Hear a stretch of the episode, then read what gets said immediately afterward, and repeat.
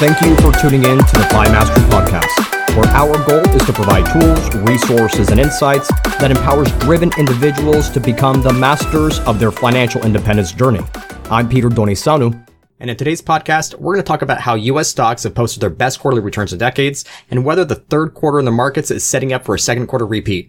While market sentiment remains generally positive, we recorded this podcast because we believe that the dominant market theory supporting market sentiment and driving returns in the second quarter is increasingly coming under pressure. At the end of our time together, my hope is that you have a better understanding of how stretched valuations and the lack of a historical precedent for a rally repeat warrant increased focus on risk management inside investment portfolios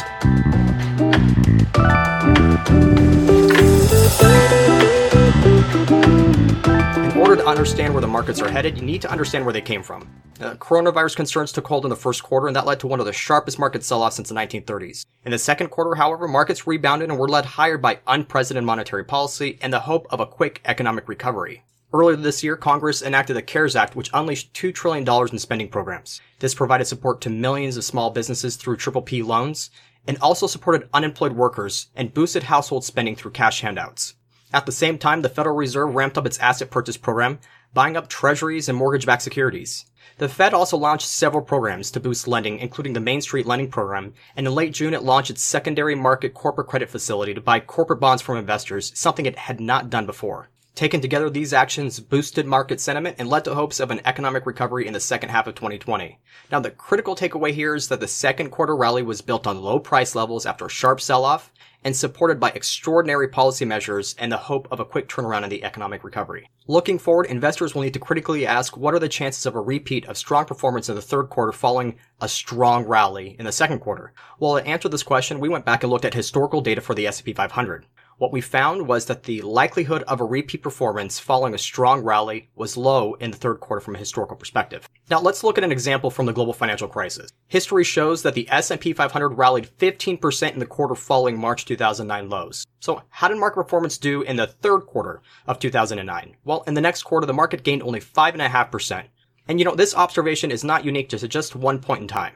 Looking at data going back to 1930, we find that market returns tend to fall between 0 to 10% in the quarter following a strong rally, and this tends to happen two thirds of the time on a historical basis. What's more, not only the returns softer following a strong market rally, they were softer 98% of the time in our observations. So the crucial takeaway here is that from a historical perspective, stronger returns do not beget higher returns in the following quarter. Now from this perspective, it's hard to make a case that we'll see stronger performance or higher returns in the third quarter than we saw in the second quarter. It's also important to note that as of this recording, the healthcare crisis has not improved. In fact, healthcare conditions continue to deteriorate at a faster pace than at the onset of the coronavirus outbreak in the first quarter of this year. Now, there was this notion that after the uh, economy locked down in the first quarter, that we would be able to contain the outbreak and quickly get back to our normal lives.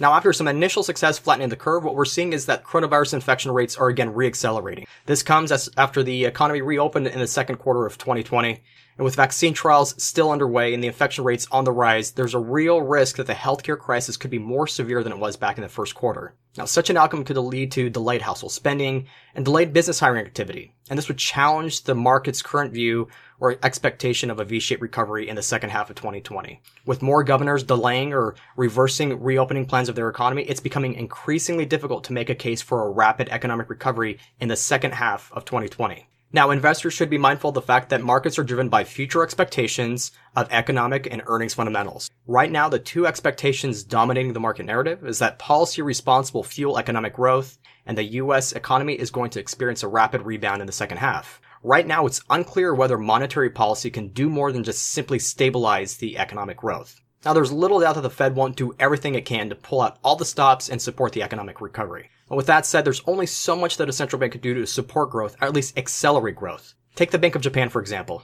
Now, the central bank has been buying bonds of private sector companies, it's buying stocks, and it's buying real estate for years. It implemented non-traditional measures like negative interest rate policies and yield curve control, yet Japan's economy continues to remain weak, and inflation there is pretty much elusive. What's more, market performance Japan has lagged its peers, and this sort of economic and market conditions are present in the Eurozone where the central bank there has taken similar actions. So why is this perspective important to understand? Well, history shows that markets tend to stage an early rally based on expectations of game-changing catalysts. These include elections, government spending, and changes in monetary policy. Today, expectations are playing out in this mantra of don't fight the Fed. And what we've seen historically is that such rallies tend to start off strong early on, but fade after a few months as market participants reset their expectations that policy alone cannot heal the economic recovery. Another issue that investors will have to contend with is slower growth expectations, and this is likely to challenge market sentiment in the second half of 2020. While some data has shown uh, signs of improvement or stabilization, it's not yet consistent with the robust economic recovery. And so take, for example, the fact that public and private institutions are now downgrading the economic forecasts. And this includes uh, institutions like the IMF and the European Commission and others. This view doesn't dismiss the fact that some economic measures show signs of a stabilization in the second half or the second quarter of 2020. Our own economic work, our own diffusion model suggests that stabilization started to occur from their April lows. Yet forward-looking reality suggests that households may increasingly curb spending as this healthcare crisis deepens.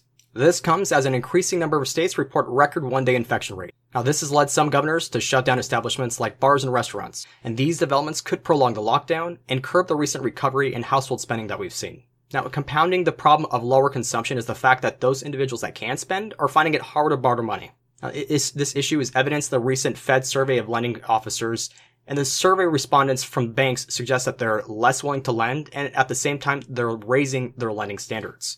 The implication here is that consumers that can't get loans on big ticket purchases like homes and autos won't be able to complete their purchases. Now, there's no question that signs of an economic recovery or economic stabilization are taking hold, yet the ongoing healthcare crisis is likely to affect uh, spending behavior in the second half of 2020 and beyond. Looking ahead to the second half of 2020, investors should be mindful of the fact that by many measures, risk assets are expensive compared to historical standards. This combination of highly priced assets and an unmitigated healthcare crisis may contribute to more market volatility in the months ahead. Given this backdrop, we recommend that investors take two specific actions in their portfolio. First, during times of uncertainties, investors need to ensure that their portfolios are aligned with their long-term investment goals. Given the recent strength that we saw in the second quarter, we suggest that investors use the market strength to trim winning positions and bring up under-allocated their portfolio holdings up to their target goal. Another step that investors should take ahead of this market volatility that we're expecting is to use the rally to raise cash. This is especially important if you expect to address a near-term need. Now, paying for unexpected or expected expenses during a time of market volatility could lead you to selling at inopportune times, which is why we recommend that during this kind of lull in the markets, use that to generate some cash. Taken together, there's little historical precedent to suggest that we'll see a repeat of market performance in the third quarter that we saw in the second quarter. With rising infection rates and the intensification of the healthcare crisis, the outlook for the second half of 2020 is likely to worsen. Expensive market valuations and the potential for a change in market sentiment suggest that investors should take action now to shore up their portfolio ahead of, a period of heightened market volatility.